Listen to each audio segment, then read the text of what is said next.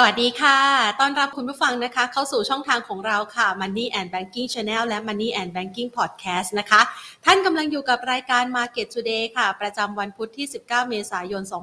2566 นะคะ ท่ามกลางบรรยากาศการลงทุนของตลาดหุ้นไทยที่ถือได้ว่าอึดอัดขัดใจเหลือเกิน วันนี้อากาศว่าร้อนแล้วนะคะ ตลาดหุ้นไทยก็ค่อนข้างจะร้อนกว่านะคะ เพราะอะไร เพราะว่ามีการขึ้นเครื่องหมาย XD นะคะของหลาย ๆ หุ้น โดยเฉพาะอย่างยิ่งในกลุ่ม Finance แล้วก็กลุ่มสถาบันการเงินนะคะ บางตัวนี่ขึ้น XD ทีเดียวเนี่ยนะคะ เรียกว่า XD ปันผลติดใจแต่กำไรติดดอย โอ้ หลาย ๆ คนอาจจะมองประมาณนั้นเลยก็ได้นะคะ ที่พูดถึงนี้เนี่ยนะคะ เราจะเห็นได้ว่าภาพบรรยากาศการลงทุนของตลาดหุ้นไทยในวันนี้เนี่ยนะคะ จะมีแรงเทขายออกมาซะเป็นส่วนใหญ่ค่ะ กดดันทำให้ดัชนีนั้นนะคะปรับตัวลงไปทดสอบระดับต่ำสุดของวันที่เกิดขึ้นในช่วงเช้านะคะ อยู่สักประมาณ 1,580 โดยประมาณตัวเลขกลม ๆ แล้วกันเนาะติดลบไปเนี่ยใกล้ ๆ ระดับ 12.30 จุดนะคะที่ปรับลดลงไปแล้วก็มีแรงซื้อกลับขึ้นมานะคะ โดยที่ปิดตลาดภาคเที่ยงค่ะ ปิดไปที่ระดับ 1,588.17 จุด ปรับลดลง 5.68 จุด ด้วยมูลค่าการซื้อขาย 29,000 กว่าล้านบาทนะคะ หลักๆเลยเนี่ยนะคะ มันมีการขึ้นเครื่องหมาย XD นะคะของหลายๆ หุ้นนะคะ ก็เลยอาจจะทำให้มีแรงเทขายออกมานะคะ ภาพบรรยากาศการลงทุนในเช้าวันนี้ก็เลยดูไม่ค่อยสดใสต่อเนื่องอีกสักวันทำการ เช้าวันนี้เนี่ย CPO ยังคงปรับตัวเพิ่มขึ้นนะคะการใช้จ่ายนะคะนักท่องเที่ยวเข้ามาเที่ยวไทยคึกคักเลยทีเดียวละค่ะ CPO วันนี้นะคะบวกเพิ่มขึ้นมา 1.98% BDMs ปรับลดลง 1.67%หลังจากที่มีการเก็งกำไรในช่วงของ โอมิครอนสายพันธุ์ใหม่ระบาดก่อนหน้านี้เนี่ยนะคะ คือตอนนี้ก็ยังระบาดอยู่นะ อยากให้ทุกคนนะคะระมัดระวังในเรื่องของการใช้ชีวิต การอยู่ในที่สาธารณะด้วยนะคะ ใครที่ห่างจากวัคซีนเข็มกระตุ้นมานานมากกว่า 6 เดือนเตือนกันตรงนี้นะคะ ท่านสามารถไปฉีดวัคซีนเข็มกระตุ้นกันได้นะคะ แล้วก็ทางด้านของทิสโก้เองค่ะ เมื่อวานนี้เปิดเผยผลประกอบการออกมา ปรากฏว่าสินเชื่อไม่ค่อยขยายตัวสักเท่าไหร่ ปรับตัวลดลงนะคะ ก็เลยทำให้วันนี้มีแรงเทขายทำกำไรออกมาแต่จริงๆเนี่ยทางด้านของนักวิเคราะห์บอกว่าทิสโก้มันมีแรงกินกำไรมาก่อนหน้านี้แล้ว ส่วนใหญ่ก็คาดหวังเกี่ยวกับเรื่องของเงินปันผลนะคะ ดังนั้นก็เลยมีแรงเทขายทำกำไรออกมาวันนี้ปรับลดลงไป 1.48% AOT นะคะ AOT กับ CPO นี่คาดว่าน่าจะอยู่ในเครือข่ายประเภทเดียวกันก็คือว่ารับกับข่าวเกี่ยวกับเรื่องของการจับจ่ายใช้สอยรายได้กำลังหมุนไปในด้านการท่องเที่ยวนะคะ ภาพของนักท่องเที่ยวในช่วงเทศกาลสงกรานต์ที่ผ่านมา คุณผู้ชมจะได้เห็นนะคะภาพตามสื่อโซเชียลต่างๆ จะได้เห็นภาพอะไรบ้าง คนนะคะไปซื้อน้ำนะคะ ซื้อน้ำในเซเว่นนะคะเพื่อที่จะมาเล่นสงกรานซึ่งส่วนใหญ่แล้วนะคะจะเป็นนักท่องเที่ยวต่างชาตินะคะ ก็ซื้อเที่ยวเล่นกันสนุกสนานมีกิจกรรมเทศกาลที่ไหนเนี่ยนะคะ ก็มีนักท่องเที่ยวต่างชาติไปที่นั่นนะคะ 10ถึง16 เมษายนที่ผ่านมานะคะ นักท่องเที่ยวต่างชาติเนี่ยเดินทางเข้ามาเที่ยวไทยในเทศกาลสงกรานสูงถึง 460,000 คนเลยทีเดียวนะคะ แล้วทำให้ยอดสะสมตั้งแต่ต้นปีที่ผ่านมาจนถึงณปัจจุบันจำนวนนักท่องเที่ยวที่เข้ามาเที่ยวไทยเนี่ยกว่าล้านคนแล้วนะคะ ส่วนทางด้านของอันดับที่ 5 เมื่อสักครู่นี้ก็คือ K-Bank นะคะปรับลดลงไป 0.38%นะคะเล่ามาพอให้เห็นภาพนะคะ แล้วก็ชวนคุณผู้ชมนะคะไปชวนเพื่อนๆนะคะมาฟังกันนะคะ ว่าอะถ้าเรามองในลักษณะแบบนี้แล้วนะคะ แรงขายของตลาดหุ้นไทย ในช่วงเวลานี้มันจะเป็นโอกาส แปลเปลี่ยนเป็นจังหวะของการลงทุนได้ไหมนะคะ โดยเฉพาะอย่างยิ่งเราอยู่ในช่วงของผลประกอบการไตรมาสที่ 1 ที่ประกาศออกมาในฝากฝั่งของสถาบันการเงิน อันดับแรกเลยเมื่อวานนี้ประกาศเป็นตัวแรกนะคะ เขาเรียกว่าเปิดตลาดมาก็คือประกาศในส่วนของทิสโก้นะคะ ที่ผลประกอบการออกมาเนี่ยอาจจะปรับลดลง อะ พูดอย่างนี้นะคะ ปรับลดลง นักลงทุนก็เลยอาจจะรู้สึกผิดหวังเล็กน้อยนะ แต่ แต่เรื่องของผลประกอบการนะคะของบริษัท ของบริษัทเนี่ยก็ยังเป็นตัวค้ำอยู่นะคะทำให้หุ้นของทิสโก้อาจจะปรับลดลงไม่ค่อยแรงสักเท่าไหร่ เพราะว่าหลาย ๆ คนเนี่ยคาดหวังอะไรคาดหวังการรับนะคะกำไรจะคาดหวังการรับเงินปันผลนะคะที่จะเกิดขึ้นนะคะอะ ในมุมมองของโบรกเกอร์เองนะคะเดี๋ยวเราจะมาประเมินสถานการณ์นะคะไล่เรียงกันว่าในมุมมองของคุณธีรดาจากฟิลิปเนี่ยนะคะประเมินสถานการณ์การประกาศผลประกอบการในช่วงต้นออกมาอย่างไรกันบ้างนะคะ นอกเหนือจากนี้วันนี้ KTC ประกาศออกมากำไรโตค่ะ รับอะไรคะชอบดีมีคืนนะคะจับจ่ายใช้สอยกันคึกคักในไตรมาสที่1นนะคะ ยอดการใช้จ่ายสินเชื่อบัตรเครดิต ก็เติบโตค่อนข้างจะดีนะคะ แล้วก็คงจะมีการทยอยประกาศผลประกอบการออกมาอย่างต่อเนื่องหลังจากนี้นะคะดังนั้นวันนี้เราก็เลยจะมาประเมินภาพรวมของการลงทุนกัน โดยเฉพาะอย่างยิ่งอยู่ในช่วงของผลประกอบการแบบนี้เนี่ยนะคะ เราจะคาดหวังกับตัวไหนยังไงกลุ่มไหนได้บ้างนะคะ ก่อนอื่นขอขอบพระคุณผู้ใหญ่ใจดีที่ให้การสนับสนุนรายการของเราค่ะ เมืองไทยประกันชีวิตค่ะ เอาละมาเข้าสู่ช่วงของการไปสแกนดูตลาดหุ้นไทยกันบ้างนะคะ พูดคุยกับคุณธีรดาชานยิ่งยงผู้อำนวยการอาวุโสฝ่ายวิเคราะห์หลักทรัพย์จากบริษัทหลักทรัพย์ฟิลิปประเทศไทยจำกัดมหาชนค่ะ สวัสดีค่ะคุณธีรดาค่ะค่ะ สวัสดีค่ะ ค่ะ มาประเมินภาพรวมการลงทุนกันสักหน่อยนะคะ วันนี้เนี่ยยังคงเป็นภาพของแรงเทขายในตลาดหุ้นไทยอย่างต่อเนื่องตั้งแต่ช่วงต้นสัปดาห์ที่ผ่านมานะคะ ในมุมมองของค่ะบริษัทหลักทรัพย์ฟิมลิปเองเนี่ยเราประเมินปัจจัยที่เข้ามากดดันต่อดัชนีในช่วงเวลานี้ยังไงบ้างคะ อืม จริง ๆ ก็ยังคงมองเป็นเรื่องของปัจจัยภายนอกอยู่อะนะคะ ในเรื่องของความกังวล ในเรื่องของเฟดจะขึ้นดอกเบี้ย จะขึ้นแรง หรือจะขึ้น อ่า ใกล้ยุติหรือยัง อะไรประมาณนั้นอะนะคะ มันก็จะมีผลเข้ามากระทบในเชิงของ sentiment นะคะ จริง ๆ เนี่ย เมื่อวานนี้เนี่ย ตัวผลประกอบการของ อ่า ทางสหรัฐออกมาเนี่ย ค่อนข้างที่จะดีกว่าคาดด้วยซ้ำอะนะคะ แต่ว่าก็ดูเหมือนว่าตลาดจะไม่ได้ตอบรับมากนักนะคะ ในเชิงบวกนะคะ กับมีประเด็นในเรื่องของ อ่า ความกังวลใจต่อการปรับขึ้นอัตราดอกเบี้ยของเฟดเนี่ยกลับเข้ามาอีกระลอกหนึ่งนะคะ ซึ่งตลาดหุ้นไทยเนี่ยจริงๆ ตั้งแต่ช่วงสงกานต์แล้วเนี่ยมันก็จะวอลุ่มก็จะหายหายไปนะคะ ก็นักลงทุนในตลาดก็ก็จะก็จะหายหายออกไปบ้างบางส่วนนะคะ ตลาดก็เลยจะดูค่อนข้างเหงาๆอะนะคะ เพราะฉะนั้นเนี่ยตอนนี้เนี่ยก็อาจจะอยู่ในช่วงที่มีความพยายามในการที่จะขึ้นไปเทสตัว1,600จุด แล้วก็ถ้ายังผ่านไปไม่ได้เนี่ยตลาดก็น่าจะยังแกว่งอยู่ในกรอบไซด์เวย์อยู่ค่ะ ค่ะ เรามีการประเมินมุมมองต่ออัตราดอกเบี้ยของสหรัฐเอาไว้ยังไงบ้างคะ เพราะว่าเฟดในแต่ละสาขาก็ออกมาให้ความคิดเห็นที่แตกต่างกัน แต่ว่าสาขาล่าสุดเนี่ยคุณเจมบุลาดบอกว่ายังไงก็ต้องเดินหน้าขึ้นแหละนะคะ ในมุมมองของฟิลิปเองเนี่ยเราประเมินจุดสิ้นสุดของดอกเบี้ยสหรัฐเอาไว้ประมาณเท่าไหร่คะ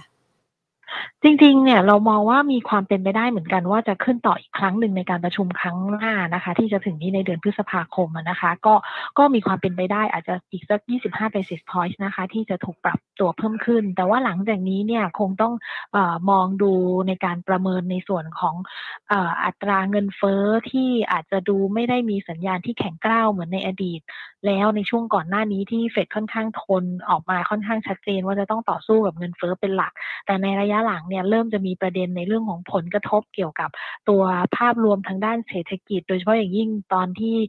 เมื่อหลาย ๆ สัปดาห์ก่อนที่มีประเด็นในเรื่องของสภาพคล่องที่อยู่ในตลาดการเงิน อันนั้นก็มีส่วนเข้ามาน่าจะเรามองว่าก็เลยน่าจะทำให้เฟดเนี่ยมีความระมัดระวังมากขึ้น แต่คงไม่ได้เปลี่ยนทิศทางอย่างรวดเร็วจนถึงขนาดว่าไปลด หรือว่าปรับลดอัตราดอกเบี้ย คิดว่าน่าจะอยู่ในลักษณะของการเมนเทนมากกว่านะคะ แล้วก็ครั้งหน้าก็อาจจะมองลุ้นกันว่าอาจจะเป็นอีกครั้งหนึ่งที่เฟดจะปรับขึ้น แต่ว่าอยู่ในเลทที่ประมาณสัก 25 basis point ค่ะ ค่ะ อยู่ในระดับเมนเทน แต่ว่าสิ่งที่อาจจะเกิดขึ้นหรืออาจจะไม่เกิดขึ้น ในมุมมองของเศรษฐกิจถดถอยเนี่ยคุณธีรดามองไว้มีโอกาสเกิดขึ้นไหมคะ เพราะว่ามันก็จะมีผลต่อแนวโน้มของดอกเบี้ยว่าจะทรงตัวอยู่ในระดับสูงอีกนานไหมแค่ไหนเราประเมินยังไงอะคะ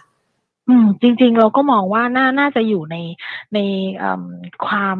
สนใจในการนำเข้ามาเป็นตัวแปรในการตัดสินใจที่ค่อนข้างสำคัญของทางเฟดเหมือนกันนะคะ ในเรื่องของภาพความถดถอยทางด้านเศรษฐกิจเนี่ยเพราะว่ามันก็เริ่มมีสัญญาณสลับเข้ามาจากตัวเลขเศรษฐกิจบ้างบางตัวนะคะ มันก็จะไม่ได้มีภาพที่ชัดเจนมากนะคะว่าไปในโทนการแข็งแกร่งของการฟื้นตัวแบบรวดเดียวจบเหมือนทุกตัวเลข confirm ภาพที่ดียั่งยืนหมดขนาดนั้นนะคะเพราะฉะนั้นก็เลยคิดว่าเฟดเนี่ยน่าจะต้องอมีการนำปัจจัยเหล่านี้เนี่ยเข้ามามีส่วนร่วมในการพิจารณา ซึ่งสำหรับโอกาสที่จะเห็นเรื่องของภาวะถดถอยทางด้านเศรษฐกิจในสหรัฐเนี่ยมองว่า 50-50 นะคะ อาจจะเกิดขึ้นนะคะ แต่ว่าก็ยังมองว่าไม่น่าที่จะ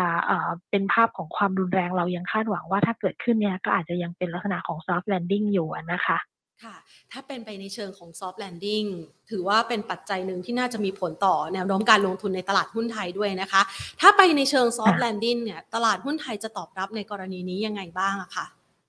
จริงๆ ตอนนี้คือถ้ามองจากเรื่องของการประเมินภาพรวมทางด้านเศรษฐกิจนะคะค่ะเรื่องของเศรษฐกิจโลกที่จะเข้าสู่ภาวะถดถอย หรือว่าการโตในอัตราที่ชะลอลงเนี่ยในโดยเฉพาะอย่างยิ่งเนี่ยในปีนี้ที่เพิ่งมีการปรับประมาณการไปทั้งของ World Bank ของ IMF นะคะเมื่อสัปดาห์ที่แล้วเนี่ยก็เป็นการ confirm ภาพนะคะว่าเราคงจะหวังพึ่งเรื่องของการส่งออกได้น้อยกว่าในรอบหลาย ๆ ปีที่ผ่านมานะคะเพราะฉะนั้นในปีนี้เนี่ยก็ตาม forecast ของเราเนี่ย เศรษฐกิจไทยของเราเนี่ยคงจะพึ่งพิงในเรื่องของการส่งออกเนี่ยน้อยลงคือการ growth เนี่ยก็คงจะแทบไม่มีเลยนะคะ แต่ว่าเราหวังมากในอีกพาร์ทหนึ่งก็คือเรื่องของภาพการท่องเที่ยวนะคะแล้วก็การบริการภายในแล้วก็ spending นะคะซึ่งปีนี้เป็นปีที่เราจะมีการเลือกตั้ง ซึ่งจะมีการเลือกตั้งขึ้นใน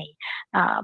ในเดือนหน้าแล้วอะนะคะเพราะฉะนั้นเนี่ยตามนโยบายต่างๆ ที่ออกมาของแต่ละพรรคการเมืองเนี่ยเราก็ยังมองว่าเออค่อนข้างเน้นไปในเรื่องของ spending อะค่อนข้างเยอะเพราะฉะนั้นเนี่ย key driver ของเศรษฐกิจของไทยเนี่ยก็อาจจะหวังเรื่องของการ trade หรือว่าเรื่องของการค้าโลกเนี่ยค่อนข้างน้อยเพราะเศรษฐกิจโลกอะอ่าชะลอลงนะคะเราคงต้องหวังมาใน part ของการท่องเที่ยว แล้วก็เรื่องของ spending การบริโภคภายในของเราเป็นหลักมากกว่านะคะค่ะเมื่อมีแนวคิดในลักษณะแบบนี้ก็แสดงว่าโอกาสของการลงทุนถ้าหากว่ามองไปใน global play เนี่ยเราตัด choice นี้ทิ้งไปเลยหรือเปล่าคะ มันคงจะไม่น่าสนใจต่อจากนี้เป็นต้นไปด้วยหรือเปล่าคะ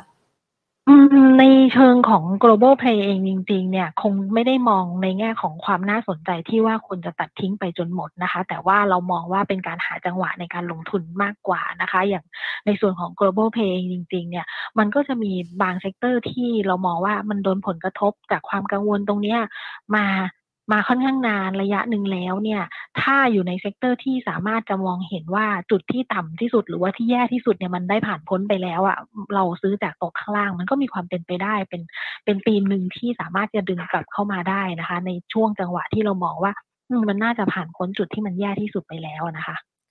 อะงั้นเรามาดูกันบ้างดีกว่านะคะ ในช่วงเวลานี้เนี่ยเราอาจจะต้องรอประเมินนะคะ ปัจจัยต่างๆ ที่จะเข้ามามีผลต่ออิทธิพลการลงทุนต่างๆ ด้วย แต่ว่าสิ่งที่ใกล้ตัวที่สุดนะคะ ณ ปัจจุบันนั่นก็คือเรื่องของผลประกอบการของบริษัทจดทะเบียนค่ะ เราเห็นนะคะเริ่มมีการประกาศออกมาแรก ๆ ก็คือทิสโก้นะคะต่อมาด้วย KTC ค่ะแล้วก็เดี๋ยวก็จะมีออกมาหลาย ๆ สถาบันการเงินด้วยนะคะ เราประเมินกลุ่มแรกกันก่อนเลยแล้วกันค่ะ ในกลุ่มแรกที่ประกาศออกมาเนี่ยเรามอง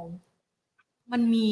ภาพของความผิดหวังไหมคะ หรือว่าเหนือกว่าความคาดหมายเราจะสื่อสารให้กับอืมนักลงทุนได้มองถึงผลประกอบการนี้ยังไงบ้างอะค่ะจริงๆ ตัวแรกที่ประกาศออกมาใน sector ของตัวธนาคารนะคะ ก็คือตัว ทิสโก้เนี่ยค่อนค่ะข้างเป็นไปตามที่เราคาดการณ์ไว้อะนะคะว่ามันก็คงจะมีการ drop ลงทั้งในเทอมของ year on year แล้วก็ Q on Q อะนะคะ แต่ว่าเอ่อถ้าเทียบกับตลาดแล้วเนี่ยก็จะเหมือนว่าดีกว่าตลาดคาดนิดหน่อยด้วยซ้ำนะคะของเราคาดเนี่ยน่าจะน่าจะค่อนข้างจะจะทรงๆใกล้ๆกับที่เราคาดนะคะ ก็มองว่าเอ่อความกังวลของนักลงทุนที่ที่มองอยู่ณตอนนี้เนี่ยน่าจะเป็นกับเป็นสองประเด็นนะคะ ประเด็นแรกเลยก็คือในเรื่องของตัว สินเชื่อที่เติบโตไปพร้อมๆ กับตัว NPL ที่เร่งตัวขึ้นนะคะ อาจจะเป็นภาระการตั้งสำรองที่มีอยู่ข้างหน้า เพราะฉะนั้นเนี่ยก็ต้อง selective ละดูว่าในแต่ละส่วนในแต่ละแบงก์เนี่ยมีอัตราเรื่องของการตั้งสำรองรองรับในเรื่องของ NPL ที่น่าจะมีมากขึ้นตรงนี้เนี่ยมากน้อยแค่ไหนนะคะ อีกประเด็นหนึ่งก็เป็นเรื่องของค่าใช้จ่ายเกี่ยวกับตัว FIDF นะคะที่ที่มีค่าใช้จ่ายตรงนี้เนี่ยเพิ่มขึ้นนะคะ ตัวตัวเลขตัวนี้เนี่ยมันก็ค่อนข้างจะ impact ต่อผลการดำเนินงานอยู่พอสมควรเหมือนกันนะนะคะ เพราะฉะนั้นก็ก็เลยมองว่าเลยเป็นเหตุผลที่เมื่อวานนี้ประกาศตัวที่ก็ออกมาจริงๆเราก็ไม่ได้มองว่ามันดูแย่ไปกว่าที่คาดนะคะ แต่ว่าก็ดูเหมือนว่านักลงทุนจะค่อนข้างมีความกังวล แล้วก็มีแรงเทขายกันออกมานะคะค่ะทีนี้มาดูต่อนะคะ เช้าวันนี้ KTC ประกาศออกมาดูดีเลยทีเดียวนะคะ รับช็อปครับดีมีคืนกำไรโตนะคะ เรามองยังไงคะอ่าจริง ๆ ตัวนี้ประกาศออกมาก็ค่อนข้างใกล้เคียงกับกับที่เราคาดการไว้นะคะอ๋อว่าก็จะเพิ่มขึ้นเอ่อทั้งเดือนเวียแล้วก็เอ่อ Q on Q ด้วยนะคะแล้วก็อยู่ในภาพที่เอ่อค่อนข้างใกล้เคียงกันนะคะ ในเรื่องของภาพของการเติบโตของสินเชื่อนะคะ แต่ว่าในอีกขาอีกขาหนึ่งก็ต้องอย่าลืมค่ะหันไปมองในส่วนของ NPL ด้วยนะคะ ที่ขยับตัวเพิ่มขึ้นมาก ด้วยเช่นกันนะคะ ตรงนี้ก็เลยคิดว่าน่าจะกลุ่มแบงก์กับกลุ่มไฟแนนซ์น่าน่าจะมองไปในโทนหรือว่าทิศทางค่อนข้างใกล้เคียงกันนะคะอือืมดังนั้นถ้าหากว่ามองในลักษณะแบบนี้เนี่ยนะคะ เราตัวอื่นๆที่ยังไม่ประกาศออกมา แต่ว่ามันมีจังหวะในการขึ้นเครื่องหมาย XD ด้วยนะคะ อย่างวันนี้เนี่ยอืมติดล้อเนี่ยขึ้นเครื่องหมาย XD ก็ล่วงลงมาประมาณสัก 12%นะคะ เราอ่าใช่ค่ะมองโอกาสการลงทุนในกลุ่มนี้เอาไว้ยังไงให้กับคุณผู้ชมบ้างอะคะ จริงๆ ถ้าเป็นกลุ่มไฟแนนซ์เนี่ยต้องบอกว่าก็มีลุ้นเหมือนกัน เพราะว่าก่อนหน้านี้เนี่ยกังวลกันเยอะในเรื่องของ Impact กับเรื่องของการปรับขึ้นอัตราดอกเบี้ยนะคะตัวกลุ่มนี้เนี่ยโดนเทขายมาค่อนข้างหนักก็ต้องยอมรับว่าหนักมาก เพราะตอนนี้เนี่ยมันมีเรื่องของอ่าตัวปันผลมีเรื่องของอ่าการประกาศผลประกอบการ ซึ่งโอเค เราเห็นและยอดสินเชื่อมันมีค่อนข้างมีกรธในทิศทางที่ปรับตัวเพิ่มขึ้นนะคะ มันก็เริ่มมีการฟื้นตัวจากจุดต่ำข้างล่างนะคะเพราะฉะนั้นเราก็มองว่าก็มีโอกาสในการเก็งกำไร แต่ว่าต้องเป็น selective เหมือนกันนะคะ อย่างที่เราบอกอย่างเช่น ตัวแรกที่ประกาศออกมานะคะ ในในตัว KTC นะคะ ก็ค่อนข้างเป็นไปตามคาดว่าโอเค มันเห็นภาพของการเติบโตหรือว่าดีขึ้นนะคะ แล้วก็ตัวอื่นที่จะมีตามมานะคะ อย่างตัวสวัสด์หรือว่า MTC เนี่ย ก็ล้วนแล้วแต่มีคาดการณ์ในในเชิงที่ค่อนข้างทำนองเดียวกัน คือคาดการณ์ว่าน่าจะเห็นกำไรเพิ่มขึ้นนะคะ ทั้งในระดับ year on year แล้วก็ Q on Q เหมือนกันค่ะ ค่ะ ถ้าประกาศออกมาจริงเราแนะนำหุ้นในกลุ่มนี้นี่ ขายทำกำไรออกมาก่อน หรือว่ามันมีวิธีการในการที่จะเลือกลงทุนยังไงบ้างอะคะ อืม จริง ๆ ก็อาจจะต้องมองในเรื่อง เรื่องของ outlook แล้วก็ เอ่อ การเติบโตของสินเชื่อที่เติบ เติบโตไปข้างหน้า แล้วก็การจัดการบริหารตัว NPL อะนะคะ แล้วก็รวมไปถึงเรื่องของการตั้งสำรองนะคะ ที่ ที่มีอยู่ของตัวบริษัท เพื่อจะรับมือกับตัวเทรนของตัว NPL ที่น่าจะเพิ่มขึ้นนะคะ เพราะฉะนั้นเนี่ยก็อาจจะมองในหลาย ๆ ส่วนประกอบกันนะคะ เพราะฉะนั้นเนี่ยเรามองว่าตัว finance เนี่ยน่าจะอยู่ในลักษณะของการ selective เข้าไปเก็งกำไรมากกว่านะคะ ค่ะ ตอนนี้เรามีคำแนะนำสำหรับการเลือกไหมคะ ตัวหุ้นตัวไหนที่เป็นขวัญใจของเรา หรือเป็นท็อปพิกที่น่าสนใจในกลุ่มนี้เพื่อที่จะกินกำไรผลประกอบการนะคะ อืม จริง ๆ ถ้าถ้ามองสำหรับตัวกลุ่มนี้นะ ตัว finance ถ้าค่ะ ถ้าสมมติว่ามองในเรื่องของอ่าตัวอย่างตัวเด่นๆที่คุยกันประจำเลยก็คือสวัสด์กับ MTC เนี่ยก็ต้องบอกว่าถ้ามองเรื่องของการ growth เนี่ยตัวสวัสด์อาจจะ growth มากกว่านะคะ แต่ว่าในแง่ของเอ่อตัวอ่า NPL เนี่ยคงต้องมารอดูตัวเลขที่ออกมาจริงนะคะ ว่าตอนนี้เนี่ย NPL ที่ตัวปรับตัวเพิ่มขึ้นตรงนี้เนี่ยเอ่อ handle กันได้ดีแค่ไหนทั้งสองตัวนะคะ ตอนนี้ที่เรามองเนี่ยเรามองค่อนข้างจะใกล้เคียงกันนะคะสำหรับในแง่ของเรื่องของการบริหารจัดการตรงนี้นะคะ สวัสด์เนี่ยมีมีการบริหารจัดการตัว NPL เนี่ยก็ก็เหมือนจะดูดีขึ้นตัว NPL ลดน้อยลงนะคะ ตรงนี้ก็ก็มองว่าน่าสนใจอย่างวันนี้เนี่ยสวัสด์เนี่ยเป็นตัวที่เป็น pick of the day ของของเราด้วยนะคะ ที่แนะนำไปแล้วส่วน MTC เนี่ยเราแนะนำไปก่อนหน้านี้นะคะ เราก็มองว่าน่าสนใจในการเข้ามาเก็งกำไรค่ะ ย้อนกลับไปที่กลุ่มธนาคารบ้างนะคะ กลุ่มธนาคารที่เดี๋ยวเตรียมจะมีการประกาศไล่ๆออกมาเนี่ยนะคะ พอจะมีตัวไหนที่คุณผู้ชมสามารถไปศึกษาเพิ่มเติม แล้วก็เลือกจังหวะในการเก็งกำไรในราคาณปัจจุบันได้บ้างไหมคะอื จริงๆ ต้องบอกว่า top pick ของเราในกลุ่มธนาคารยังไม่เปลี่ยนนะคะ เรายังอ่าคงชอบตัว BBL อยู่นะคะ ซึ่งตัวผลประกอบการในรอบนี้เนี่ยที่นักวิเคราะห์ของเราทำการคาดการณ์ออกมา BBL ก็เป็นตัวหนึ่งที่ยังเห็นการเติบโตได้ทั้งในเทอมของ year on year และ Q on Q ซึ่งในภาพรวมจริงๆ ของทั้ง 8 ธนาคารที่ทางฟิลิปเนี่ยเอ่อดูแลอยู่นะคะ ก็มองคาดการณ์ว่างบในไตรมาสที่หนึ่งเนี่ยน่าจะเห็นการปรับตัวลดลงในเทอมของ year on year แต่ว่าจะเพิ่มขึ้นใน Q on Q เอ่อได้บ้างบางส่วนนะคะ ผลสืบเนื่องมาจากเรื่องของอการตั้งสำรองของ K-Bank เนี่ยที่น่าจะลดน้อยลงได้ดีที่สุดนะคะในเทอมของ Q on Q เพราะฉะนั้นเนี่ยต้องบอกว่าให้มองแยกกันระหว่าง year on year กับ Q on Q ถ้า year on year เนี่ยตัวที่น่าจะได้ผลกำไรมากที่สุด หรือว่าดีที่สุดเนี่ยหน้าตอนนี้น่าจะเป็น TTB นะคะ แล้วก็ K-Bank เนี่ยจะเป็นเทอมของ Q on Q นะคะ แต่โดยรวมแล้วเนี่ยเอ่อเรายังชอบ BBL คือก็ก็จะอยู่ในลักษณะของเห็นภาพที่ดีขึ้นทั้งในเทอม year on year และ Q on Q ค่ะ นะคะคุณผู้ชมจะได้หาจังหวะนะคะในการที่จะเลือกแล้วก็ศึกษาเพิ่มเติม แล้วก็รอดูผลประกอบการออกมาด้วยนะคะ ทีนี้ไปที่กลุ่มอื่น ๆ กันบ้างดีกว่านะคะ กลุ่มอื่น ๆ ในไตรมาสที่หนึ่งนี้เนี่ยนะคะ เรามีความคาดหวังหรือคาดหมายเกี่ยวกับกำไรของเขาเอาไว้ยังไงบ้าง ขอไฮไลท์เป็นกลุ่มที่เด่น ๆ นะคะ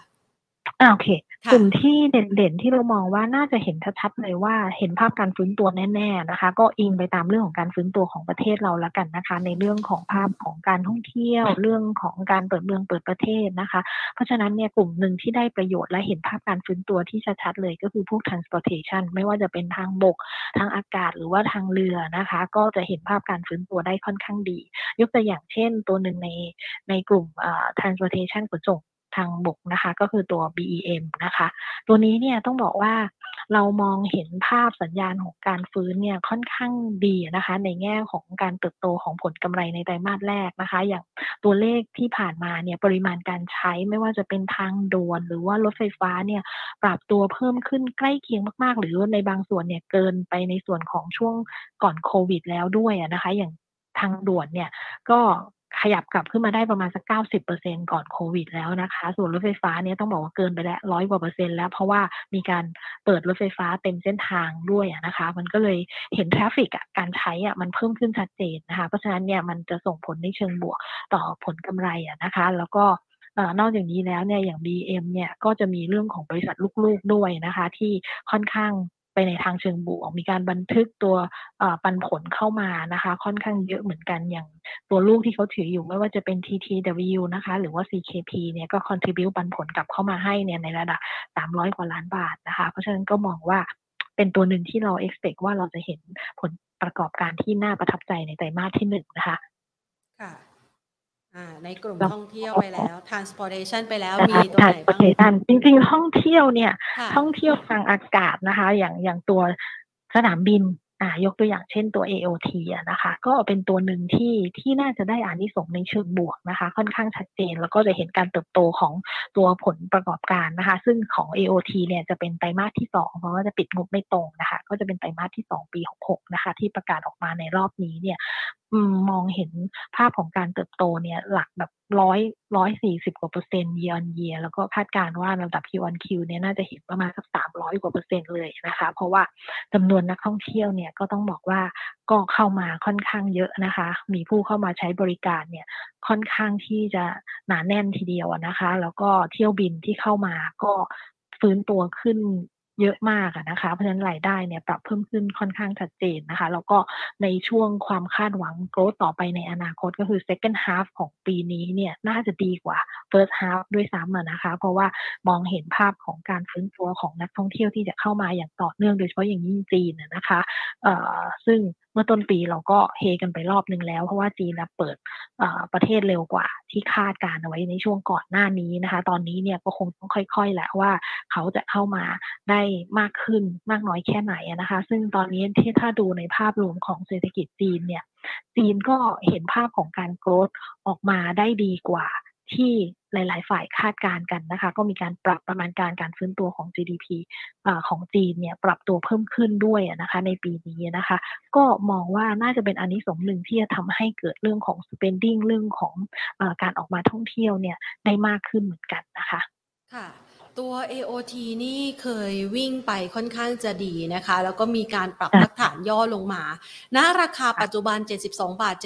75 เรามองรูมหรือว่าอัพไซด์เนี่ยอยู่ที่ประมาณเท่าไหร่หรอคะ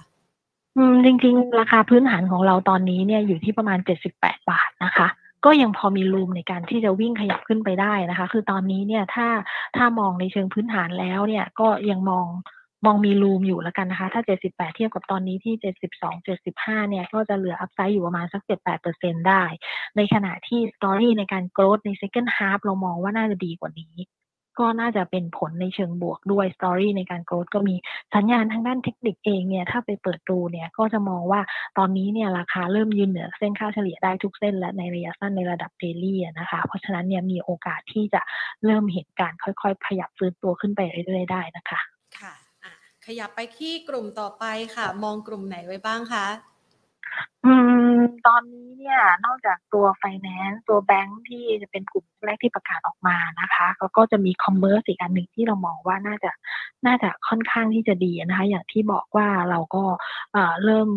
เริ่มเห็นภาพของการ spending ที่มากขึ้นด้วยนโยบายต่างๆ ในช่วงก่อนหน้านี้นะคะ เรื่องของภาพการท่องเที่ยวที่ฟื้นตัวด้วย confidence นะคะของคนที่มีมากขึ้นในการจับจ่ายใช้สอยเนี่ยสะท้อนออกมาในเรื่องของตัว consumer confidence ต่างๆ ตัวเลขต่างๆ ที่ประกาศออกมาเนี่ยก็เห็นการขยับตัว แข็งแรงขึ้นในเรื่องของความเชื่อมั่นในการบริโภคเนี่ยมากขึ้นอย่างต่อเนื่องนะคะ เพราะฉะนั้นตรงนี้เนี่ยเรามองค่อนข้างเป็นบวกนะคะ ตัวตัวหนึ่งที่เราค่อนข้างสนใจในในกลุ่ม commerce แล้วก็เป็น top pick ของเรามาตลอดนะคะ ก็คือตัว CPALL นะคะ ที่เรามองว่า กะทราฟิกเรื่องของคนเข้ามาใช้เนี่ยมากขึ้นนะคะ เพราะว่าโอเคได้อันนี้สงบวกจากเรื่องของการเปิดเมืองเปิดประเทศเรื่องของการท่องเที่ยวด้วยนะคะจีนเปิดประเทศเร็วกว่าคาดด้วย แล้วก็ยังมีประเด็นในเรื่องของ spending โดยเฉพาะยิ่งในช่วงของการเลือกต้องเลือกตั้งอะไรอย่างเงี้ยนะคะ เรื่องก็เรื่องของเอ่อ spending การใช้จ่ายก็มีมากขึ้น แล้วก็ตอนนี้เนี่ยอยู่ในช่วงของอากาศฤดูร้อน ซึ่งร้อนมากๆนะคะเพราะฉะนั้นเนี่ยก็จะเห็นเห็นการเข้าไปใช้บริการตรงนี้เนี่ยมากขึ้นด้วยเช่นกันนะคะ ในขณะที่ราคาหุ้นเนี่ยก็ขยับอยู่ในโซนที่น่าจะอยู่ในโซนร่าง แล้วก็เพิ่งเบรกเส้นค่าเฉลี่ยขึ้นมานะคะ เราก็มองว่าเป็นตัวหนึ่งที่ค่อนข้างน่าสนใจถ้าเข้ามาตอนนี้ก็ถือว่าเอ่อเริ่มที่จะเพิ่งเบรกขึ้นมายังเป็นช่วงต้นต้นทางอยู่นะคะค่ะอย่างอันนี้คือตัวที่เรามองนะคะ อย่างทางด้านของ CPO กับ CRC ใช่ไหมคะ ใช่ใช่ค่ะอ่าฮนะคะ ก็จะได้ให้คุณผู้ชมมองโอกาสการขึ้นเอาไว้ยังไงบ้างคะสำหรับแต่ละตัวเอาตัว CPO ก่อนแล้วกันค่ะอย่าง CPO เนี่ยเดี๋ยวนะคะเดี๋ยวขอดู CPO เนี่ยจริงค่ะๆในพื้นฐานของเราเนี่ยมองมองไปอยู่ถึง ที่แถวแถวประมาณ 78 บาทเลยนะคะ ก็ต้องบอกว่าอัพไซด์เนี่ยก็เหลือค่อนข้างเยอะอย่างที่บอกในช่วงก่อนหน้านี้นี่ตัวนี้ก็อาจจะดูขึ้นค่อนข้างน้อยนะคะ ก็ดูเป็นที่ชื่นชอบของนักวิเคราะห์ แต่ว่าราคาหุ้นเนี่ยยังมีอัพไซด์เหลืออยู่ประมาณ 20กว่าเปอร์เซ็นต์เลยนะคะ เพราะฉะนั้นเรามองค่อนข้างน่าสนใจในการเเข้าไปซื้อเก็งกำไรในช่วงนี้นะคะ แล้วก็การคาดการณ์ในเรื่องของผลประกอบการที่น่าจะดีขึ้นนะคะ เพราะฉะนั้นเนี่ยในแง่ของอัพไซด์ถ้าสมมติว่าในระยะสั้นนะคะ เรามองแถวแถวประมาณสัก 67.25 แล้วก็ 68.75 นะคะ ก็เป็นอัพไซด์ถัดไปที่น่าสนใจในการลุ้นสำหรับตัว CPO นะคะ ค่ะ แล้วตัว CRC ล่ะคะ CRC เนี่ยเป็นอีกตัวหนึ่งที่เรามองว่าเขาเข้าธีมเหมือนกันจริงๆ ตอนนี้ต้องบอกว่าอากาศร้อนมากๆนะคะค่ะเพราะฉะนั้นเนี่ยเออเห็นที่ที่เอ่อผู้บริโภคนะคะไปนั่งรอเฝ้าห้างเปิดนะคะ ก็ตามข่าวนี้เห็นอยู่บ่อยๆนะคะประหยัดอันแอเยอะมากร์ที่บ้าน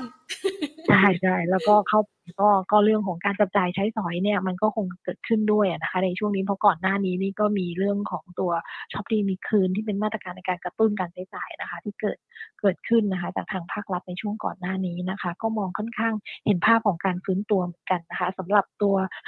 ตัว CRC เนี่ยตอนนี้เนี่ยเทรดอยู่แถวแถวเส้นค่าเฉลี่ย 75 วันนะคะ ก็คิดว่าน่าจะเป็นแนวรับสำคัญที่น่าจะไม่น่าที่จะหลุดลงมาง่ายๆนะคะเพราะฉะนั้นแถวแถวๆประมาณสักเอ่อ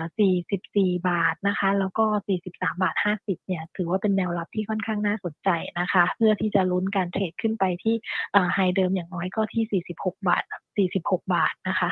ค่ะ อ่า ได้ไปนะคะสองสามกลุ่มแล้วนะคะ ยังมีกลุ่มอื่น ๆ ที่ทางด้านของฟิลิปไฮไลท์แล้วอยากให้นักลงทุนได้ไปศึกษาเพิ่มเติมอีกไหมคะ อืม จริง ๆ ก็ คือถ้ามองแล้วเนี่ยในกลุ่มของตัวพลังงานเนี่ยอาจจะ selective ได้เหมือนกันนะคะค่ะเพราะว่าการกันอย่างของกลุ่มโรงกลั่นเนี่ยก็ก็มีการปรับฟื้นตัวขึ้นมาเหมือนกันน่ะนะคะ แล้วก็อย่างตัวต้นน้ำอย่างตัวสผ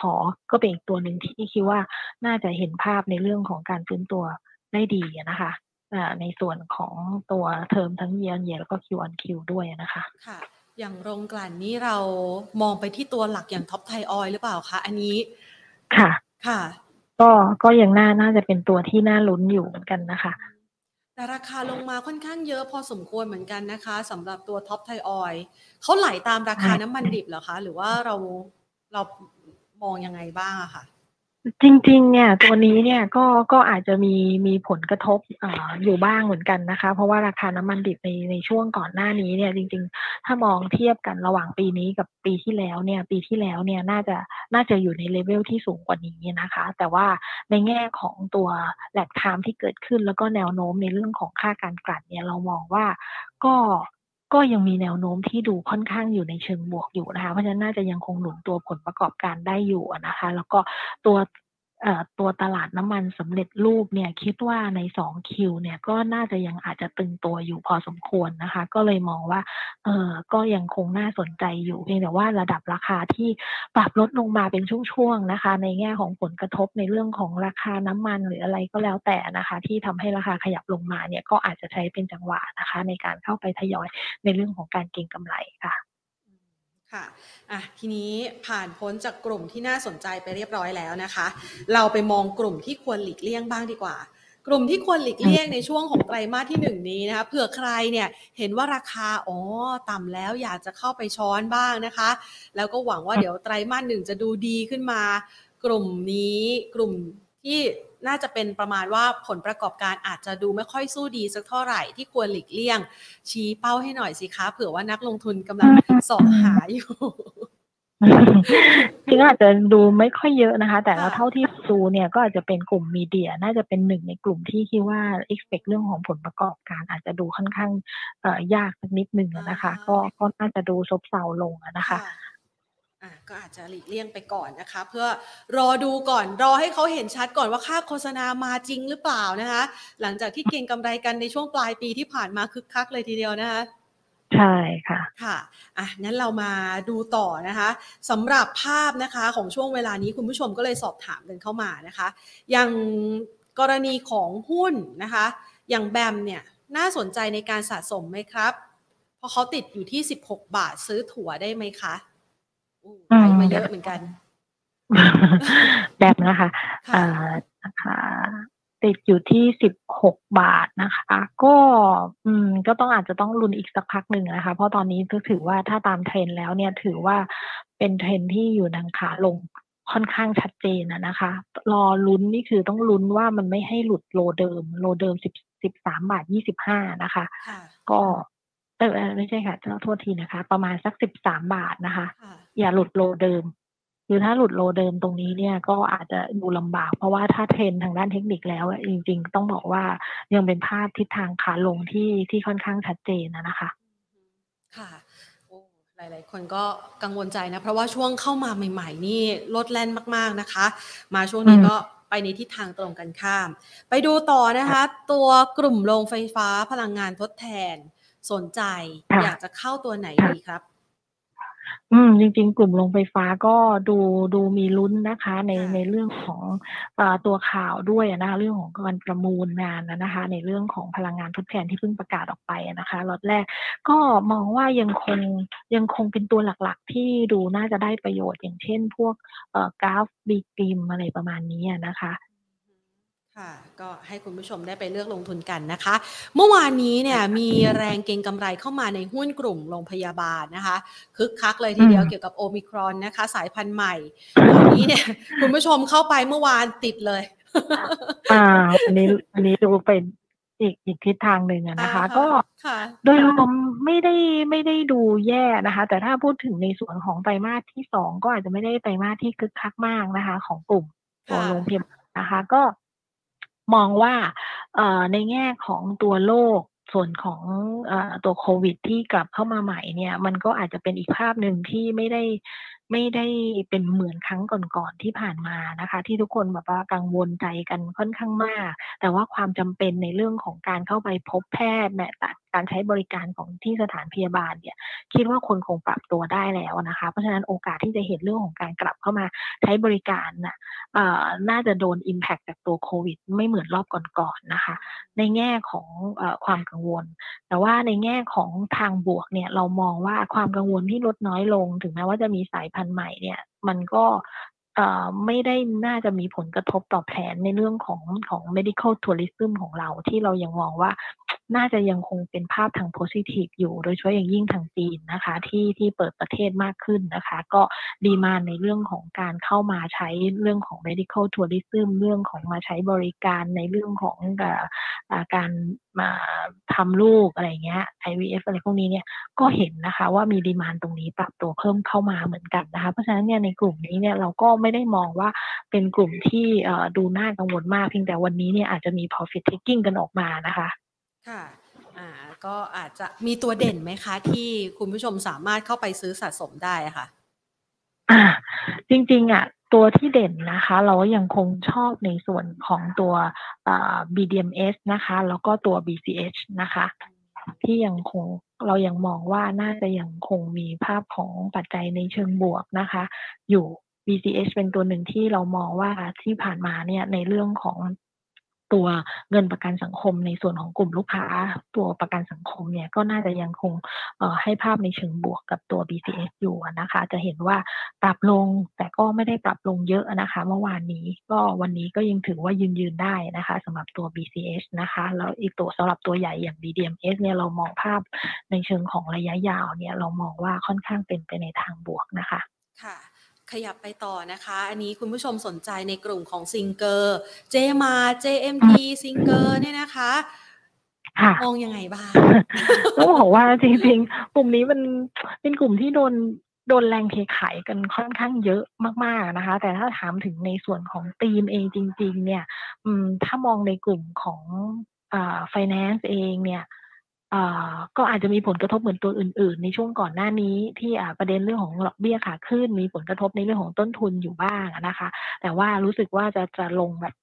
จะลงเยอะเยอะมากนะคะ มีแรงเทขายออกมาค่อนค่อนข้างที่จะหนาตาทีเดียวนะคะ ก็คงมีปัจจัยอื่นร่วมด้วยนะคะ ก็ต้องบอกว่ามันมันค่อนข้างจะอยู่ข้างล่างแต่ว่าในแง่ของ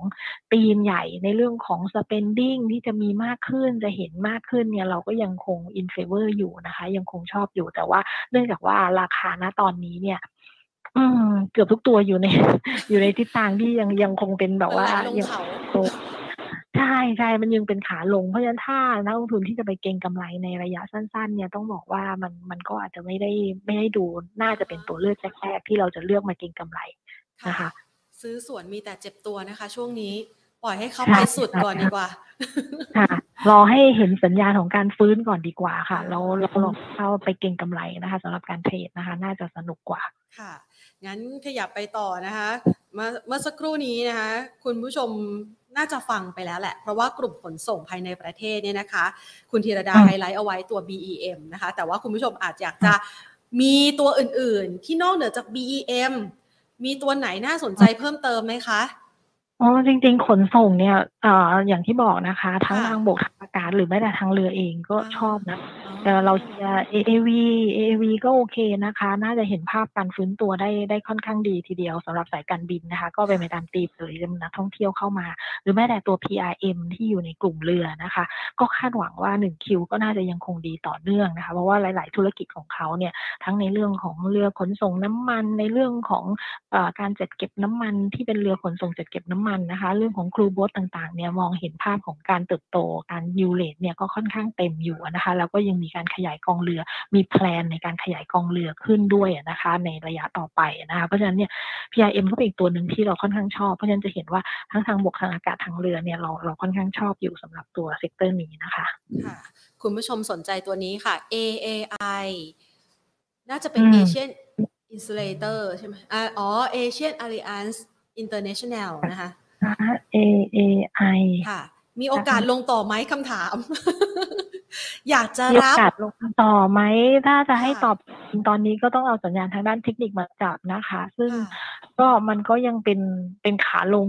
อยู่ค่อนข้างชัดนะคะ ยังเป็นเทรนขาลงอยู่ เพราะฉะนั้นเนี่ยถ้าจะดีตัวขึ้นมาได้ตอนนี้เนี่ยพยายามจะกำลังจะมีการตัดเส้นค่าเฉลี่ยระยะตั้นขึ้นมานะคะ คือถ้าตัดขึ้นมาได้เนี่ยโอกาสที่จะเห็นขึ้นมาแถวแถวประมาณสักประมาณห้าบาทแปดสิบห้าบาทเก้าสิบเนี่ย หรือใกล้ๆหกบาทเนี่ยมีความเป็นไปได้อยู่ แต่ว่ามันก็จะยังไม่เบรกเทรนขาลงนะคะ เทรนขาลงเนี่ยก็คิดว่าน่าจะต้องค่อนข้างไกลสักนิดนึงนะคะ ประมาณหกบาทเจ็ดสิบหกบาทแปดสิบแถวนั้นเลย ต้องลุ้นอีกไกลเหมือนกัน เพราะว่ามีอีกอีกหลายด่านเหมือนกันที่จะต้องผ่านไป เพราะว่าไหลลงมาค่อนข้างเยอะรอบนี้ ค่ะ คุณผู้ชมขอตัว Triple I กับ Wise ด้วยครับ มองยังไงคะ ทริปเปิลไอกับ WICE นะคะ เราเราจริง ๆ เรามองค่อนข้าง เราค่อนข้างชอบในแง่ของธีมเรื่องของการเปิดเมือง เปิดประเทศกิจกรรมทางด้านเศรษฐกิจที่จะมีมากขึ้นนะคะ การเปิดประเทศของจีนด้วยนะคะ น่าจะเป็นปัจจัยสนับสนุนในทางบวกได้อยู่นะคะ เพราะฉะนั้นเนี่ยตัวทริปเปิลไอกับ WICE เนี่ยตัวอย่างตัวทริปเปิลไอตอนนี้ที่เรามองอยู่เนี่ยค่ะ ก็ค่อนข้างจะแกว่งออกด้านข้างนะคะ อยู่บนบนเส้นค่าเฉลี่ยนะคะ ก็ไม่ได้ไม่ได้ดูขี้เหร่มากเท่าไหร่นะคะ ก็ยังมีลุ้นในการดิดตัวขึ้นไปนะคะ ตอนนี้อยู่ที่ 13 บาท 80 นะคะ ขยับขึ้นไปเนี่ยเอ่อก็อาจจะมีติดแนวต้านแถวๆประมาณสักอ่าเดี๋ยนะคะ ประมาณสัก 14 บาท 50 แล้วก็ 15 บาท แถวๆนั้นนะคะ อาจจะมีติดต้านอยู่แถวๆนี้นะคะ ก็เป็นการแกว่งตัวอยู่ในกรอบมากกว่าค่ะสำหรับตัว WICE นะคะอืมนะคะ WICE นี่ก็ลงมานอนกองเหมือนกัน WICE เนี่ยดูจะกองกว่าอ่าทริปเปิลไอว่าทริปเปิลไอจะ trade สนุกกว่านะคะ WICE เนี่ยนอนกองอยู่ข้างล่างแถวๆประมาณเก้าบาท แต่มันก็ไม่หลุดมันก็จะอยู่แถวๆนี้นะคะ ก็ยังมีอีกหลายด่านที่จะต้องเผชิญไปเหมือนกันนะคะ ตอนนี้ซื้อเนี่ยก็คือเป็นการเด้งระยะสั้น ๆ มากกว่านะคะ ก็แถวๆประมาณสักสิบบาทสิบบาทสิบบาทสิบาทยี่สิบแถวๆนี้นะคะ เป็นเด้งระยะสั้นมากกว่า เพราะว่าก็ยังไม่หลุดพ้นจากเทรนที่เป็นทางเล่นเทคนิคที่เป็นเทรนขาลงนะคะอ่าฮะขออีกสักสามตัวนะคะ ตัว PTG ค่ะ คุณผู้ชมสอบถามว่า ควรเก็บที่เท่าไหร่ดีครับ อ่าขออภัยค่ะ PTTGC ค่ะ อ๋อ PTTGC ค่ะ อืม PTTGC นะคะ อยู่ในกลุ่มปิโตรเคมีนะคะ ก็สเปรดเริ่มจะทรงๆนะคะ ก่อนหน้านี้เนี่ยคือเหมือนกับลงไปหา bottom แล้วเหมือนจะดีขึ้นช่วงหนึ่งว่า เอ๊ะมันน่าจะฟื้นตัวแล้ว แต่ว่ามันก็ดูทรงๆ ยังไม่ได้มี catalyst ไปต่ออะไรมากเท่าไหร่นะคะ เพราะฉะนั้นเนี่ยถ้าจะให้ดูเทคนิค ประกอบแล้วก็ตัวแนวรับนะคะอ่าตอนนี้เนี่ยลงมาอยู่แถว 42 นะคะ ก็ประมาณสัก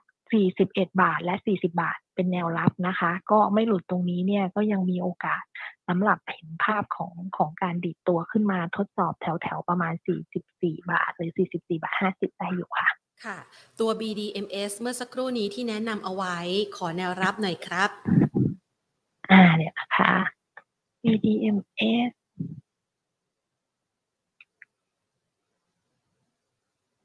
อืม โอเคค่ะ ตอนนี้เทรดอยู่ที่29บาท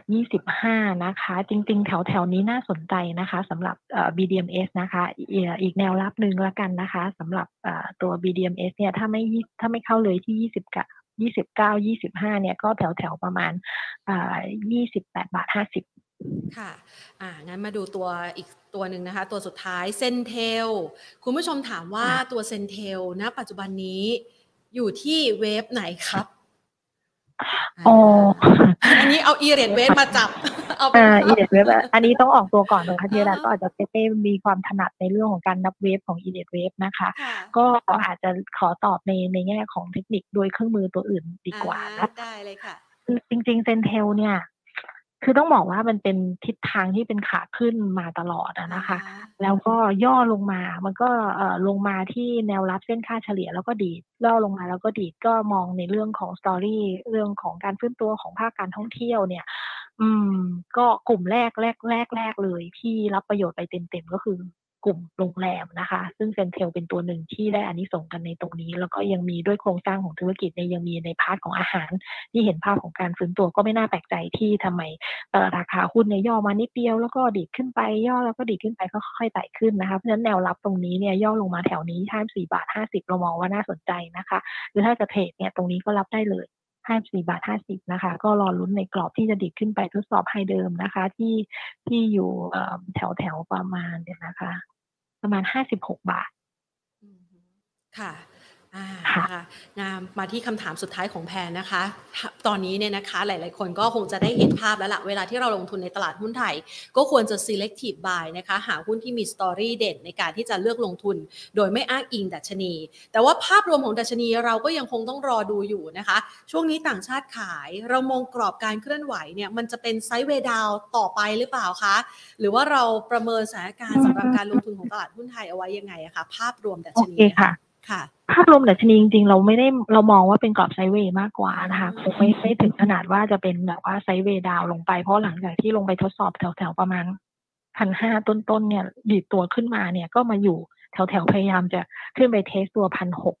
แล้วก็เอ่อไม่ผ่านสักทีนะคะ ตรงนี้ก็ยังไม่ถึงกับภาพแย่ตรงนั้นสาเหตุที่เราไม่ได้มองแย่ขนาดนั้น เพราะว่าเรายังมีอีเวนต์เอ่อในเรื่องของการเลือกตั้งที่จะเกิดขึ้นในเดือนหน้ารองรับอยู่อะนะคะ ก็คิดว่าโดยสถิติแล้วเนี่ยอืมปกติหลังเลือกตั้งเนี่ยมันจะมีช่วง honeymoon period อยู่พอสมควรเหมือนกันนะคะ ตรงนี้มันก็อาจจะยังคงช่วยได้ แล้วก็ถ้าได้รัฐบาลเอ่อเข้ามาในการบริหารประเทศเนี่ยมันก็จะเริ่มมีการผลักดันเรื่องของโครงการต่างๆ เรื่องของเอ่องบประมาณในเรื่องของ spending ต่างๆ ที่ดูเหมือนว่าจะเป็น policy หลักของทุกพรรคการเมืองเลยไม่ว่าใครจะมาเป็นรัฐบาลก็ตามนะคะ เพราะฉะนั้นเนี่ยก็มองดูว่าไม่ได้ไม่ยังมีความหวังในอยู่ในเชิงบวกของการขยับตัวขึ้นไปเทรดพันหกเหนือพันหกได้อยู่นะคะ การย่อตัวลงมาเนี่ยยังไม่ได้หลุดเทรนที่ในระยะสั้นที่ดูเป็นจนเป็นที่น่ากังวลนะคะ เพราะฉะนั้นเนี่ยตราบใดที่ยังไม่หลุดลงมาแถวประมาณพัน ห้าร้อยเอ่อเดี๋ยวนะคะแถวแถวๆประมาณพันห้าร้อยเจ็ดสิบห้าหรือพันห้าร้อยเจ็ดสิบเนี่ยเรายังมองว่าโอเคอยู่ยังไม่ยังไม่ได้ลงมาจนเป็นดาวเทรนนะนะคะ ค่ะอ่านะคะจะได้ให้เอาไว้ให้คุณผู้ชมได้ดูนะคะ จับจังหวะการลงทุนกันด้วย เพราะว่าถ้าหากว่าภาพรวมดูไม่ค่อยสู้ดี ความเชื่อมั่นก็จะลดน้อยลงนะคะ วันนี้ต้องอืมขอขอบพระคุณมากเลยนะคะสำหรับคำแนะนำในเรื่องของการลงทุนมาฝากกันนะคะ คุณธีรดาคะ ค่ะ ยินดีค่ะ ขอบพระคุณค่ะ สวัสดีค่ะ ค่ะ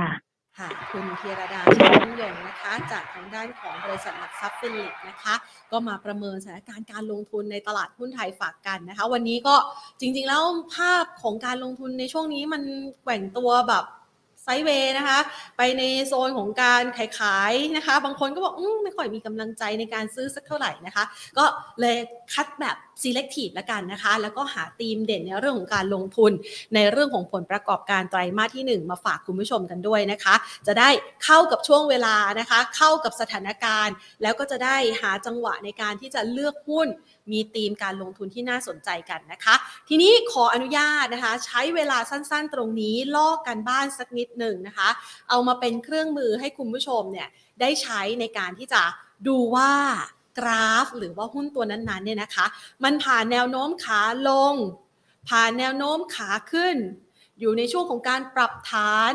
หรือว่ามันมีจังหวะในการที่จะเข้านะคะ ลงทุนกันยังไงบ้างนะคะ ขออนุญาต เอาตัวที่เมื่อสักครู่นี้นะคะมันไหลลงลิฟต์ไม่ใช่ไหลลงลิฟต์เขาเรียกว่าไหลสกีนะคะสกีไหลลงเขานะคะมาดูกันนะคะ อันนี้เวลาที่เราจะดูเนี่ยนะคะว่า ตลาดหุ้นมันมีภาพของการเป็นเทรนด์ทุกสินทรัพย์เลยนะคะ เวลาที่เราลงทุนเนี่ยมันจะมีเทรนด์นะคะ เป็นตัวกำหนดการเคลื่อนไหว ซึ่งในจังหวะของเทรนด์เนี่ยแหละจะเป็นจังหวะที่นักลงทุนสามารถทำกำไรได้เป็นอย่างดีนะคะ โดยเฉพาะอย่างยิ่งถ้าเป็นเทรนด์ขาขึ้นสำหรับการลงทุนในหุ้นนะคะ เป็นเทรนด์ขาขึ้นเล่นง่ายนะคะ คือเล่นซื้อ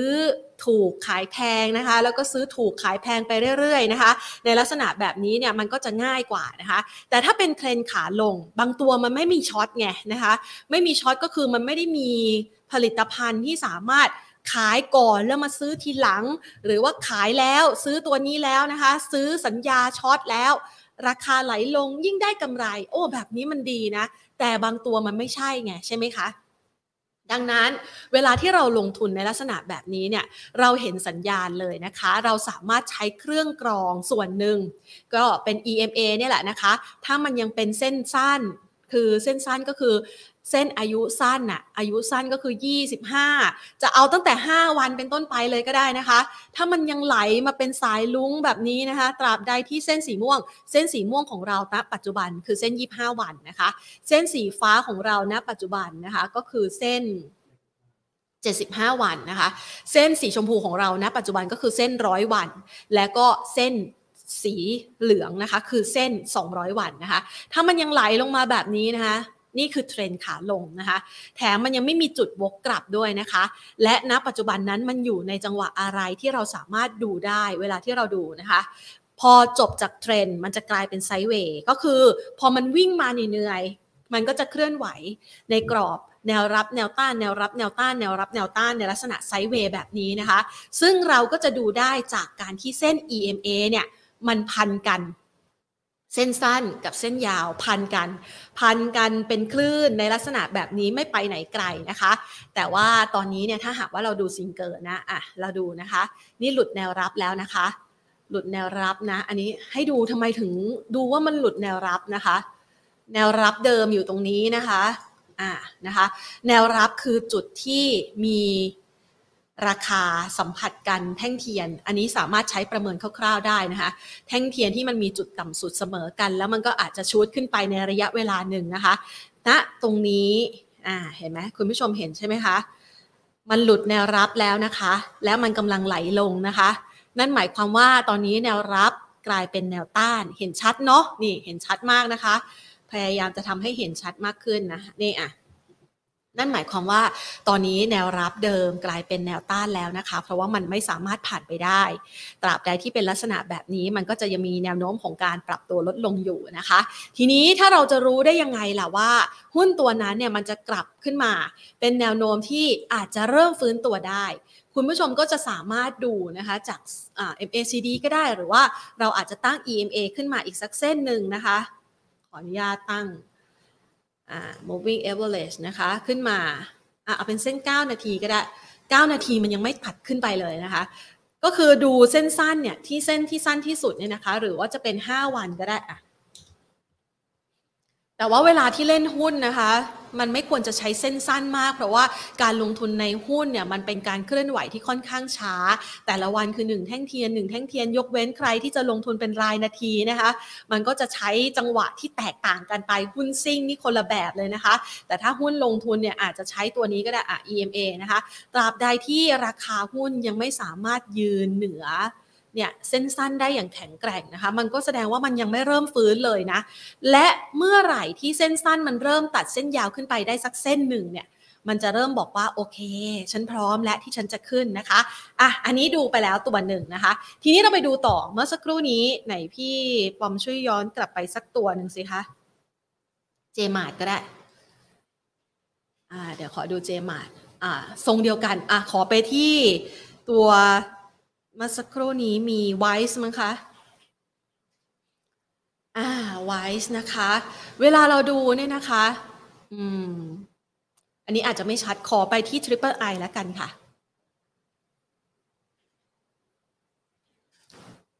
อ่าเนี่ยอันนี้คือกรอบไซด์เวย์ค่อนข้างชัดเลยนะคะ คุณผู้ชมจะรู้ได้ยังไงว่ามันอยู่ในกรอบไซด์เวย์นะคะ คุณผู้ชมวัดตรงนี้ได้เลยนะคะ วัดนี่ ตั้งแนวรับ แนวต้านนะคะ ขออภัย แม่เมานี่ไม่เป็นใจเลยนะคะอะนี่นะคะ เราเห็นนะคะว่าแนวรับแนวต้านมันก็จะอยู่ประมาณนี้ ลงมานะคะคือถ้าหากว่าใครเล่นในกรอบไซด์เวย์นะคะถนัดก็คือเวลาที่นักลงทุน หรือว่านักวิเคราะห์แนะนำท่านในการเลือกหุ้นและเก่งกำไร เก่งกำไรก็คืออยู่ในลักษณะของการเคลื่อนไหวในกรอบ คุณผู้ชมก็สามารถดูในลักษณะแบบนี้ได้ ลงมาแนวรับซื้อนะคะ ขึ้นไปแนวต้านขายนะคะ ทีนี้เราจะรู้ได้ยังไงล่ะว่า เอ้าแล้วมันมันจะกลับไปแล้วนะคะ มันจะมีจังหวะในลักษณะแบบนี้นะคะ ขออนุญาตวาด เครื่องมืออืมเดี๋ยวนะคะ คุณผู้ชม ขอเวลาแพนหาเครื่องมือแป๊บหนึ่งอะ เอาเป็นว่า อะสมมตินะสมมตินะคะว่าถ้ามันเป็นตัวนี้นะมันมันมีจังหวะนะคะของการขึ้นนะคะ เอางี้แทนใช้เครื่องมือกับเมาส์นี้ไม่ค่อยถนัดนะคะ ขออนุญาตเป็นภาพแบบนี้แล้วกันแนะนำคุณผู้ชมแบบนี้นะคะ สมมุติว่าวันไหนก็แล้วแต่ที่ราคาหุ้นเนี่ยนะคะ มันเคลื่อนไหวในลักษณะของการทะลุนะคะ ทะลุแนวต้านนะคะ ขึ้นมานะคะ ขึ้นมาอย่างนี้สมมุตินะ ลุแนวต้านขึ้นมา แล้วก็ตกลงมาอย่างนี้นะคะ โอ้มันมีเส้นนะนี่เดี๋ยวขออนุญาตเพิ่มความหนาสักนิดนึงอ่าเนี่ยนะคะ แล้วมันก็ขึ้นไปอย่างนี้ เปลี่ยนสีอะคุณพี่ปอมบอกให้แนะนำให้เราเปลี่ยนสีนะคะ นี่นะอะนี่นะคะ สมมุตินะ นี่นะคะ โถเอ็นดูความใช้เครื่องมือของแพนนะคะ เอาเป็นว่าคุณผู้ชมดูตามนี้นะ ดูตามตัวเลขบวกนะคะ ถ้าสมมุติว่าวันไหนเนี่ยที่มันทะลุแนวต้านขึ้นมานะคะ ทะลุชูดขึ้นมา แล้วลงมาสัมผัสแนวต้านนะคะ ทะลุแนวต้านปุ๊บแนวต้านนั้นจะกลายเป็นแนวรับนะคะ แล้วแนวรับนี้รับอยู่ แสดงว่าณวันนั้นคือวันที่มันเตรียมพร้อมจะขึ้นแล้ว นะคะ ท่านก็สามารถถ้าหากว่าเป็นศัพท์นักวิเคราะห์ก็คือเสี่ยงซื้อตรงนี้ได้นะคะ เพื่อที่จะรอให้มันหลั่นกลับขึ้นไปใหม่ เช่นเดียวกันนะคะ ตรงนี้มันเป็นกรอบไซด์เวย์ถ้ามันทะลุแนวรับนะคะ ทะลุแนวรับลงมาอย่างนี้นะคะ แล้วมันย้อนเขาเรียกว่าจังหวะ pullback นะคะ กลับมา แล้วแนวรับเดิมที่เคยเป็นแนวรับนะคะ กลับกลายเป็นแนวต้าน มันก็จะไหลลงอย่างนี้เช่นเดียวกันนะคะ พอจะเห็นภาพเนาะพอจะเห็นชัดขึ้นนะคะว่าอ้าวทำไมมันถึงดูแบบนี้ ทีนี้เราดูได้ยังไงบ้าง ว่าตรงนั้นเนี่ยมันเป็นโซนโซนแนวรับแนวต้าน คุณผู้ชมสามารถย้อนกลับไปดูแท่งเทียนนะคะ ที่มันอยู่ก่อนหน้านี้ได้ คุณผู้ชมเห็นแท่งเทียนแท่งสีเขียวนี้ไหมคะ จริง ๆ แล้วเนี่ยนะคะ จังหวะของการชูดมาแบบนี้เนี่ยหลาย ๆ คนเนี่ยมันก็จะจัง คือมันเป็นแท่งเขียวยาว กลืนกินแท่งเทียนหลาย ๆ แท่งนี้ขึ้นมาใช่ไหมคะ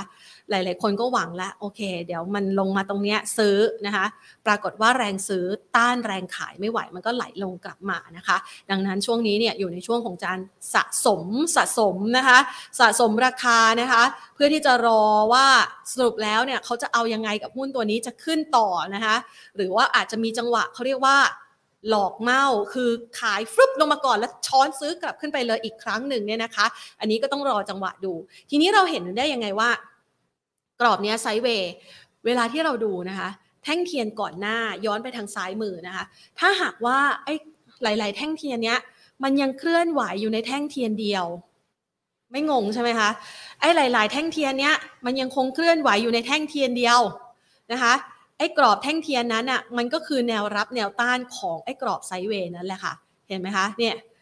อันนี้ก็คือแนวต้าน อันนี้ก็คือแนวรับเห็นไหมคะชัดเลยนะคะ มันมีไส้มันมีอะไรอย่างเงี้ยที่บ่งบอกเรานะคะว่าอะนี่แหละมันคือลักษณะของการไซเวย์ลองไปศึกษาเพิ่มเติมนะคะ เวลาที่เราเห็นการเคลื่อนไหวของราคาหุ้น เราจะได้รู้จังหวะในการแพลนการลงทุนของเราได้อย่างแม่นยำมากยิ่งขึ้น แล้วคุณผู้ชมก็จะรู้สึกสนุกสนานเวลาที่ เออเข้ามาดูนะ แล้วก็อ่ากราฟตอนนี้มันอยู่ที่ไหน กลับไปดูที่เซนเทลปิดท้ายกัน เมื่อสักครู่นี้นะคะ คุณสุ ภวิทนะคะ รบกวนถามเซนเทลนะคะว่าอยู่ในช่วงไหนเป็นเวฟไหนนะคะ คือเวลาที่เราจะใช้ e l e t wave มาจับเนี่ยนะคะอ่าขออนุญาตแพนจะไม่ขออนุญาตแพนจะขออนุญาตไม่ได้พูดถึง e l e t wave มากนักนะคะ มันทำยังไงล่ะคะพี่ปอม อ่าอ่าพี่แพนเปลี่ยนเป็นอันนี้ถูกต้องไหมอ่าอ่าอ่า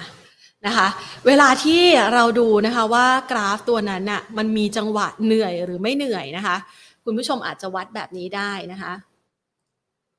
แทนให้เป็นกรอบ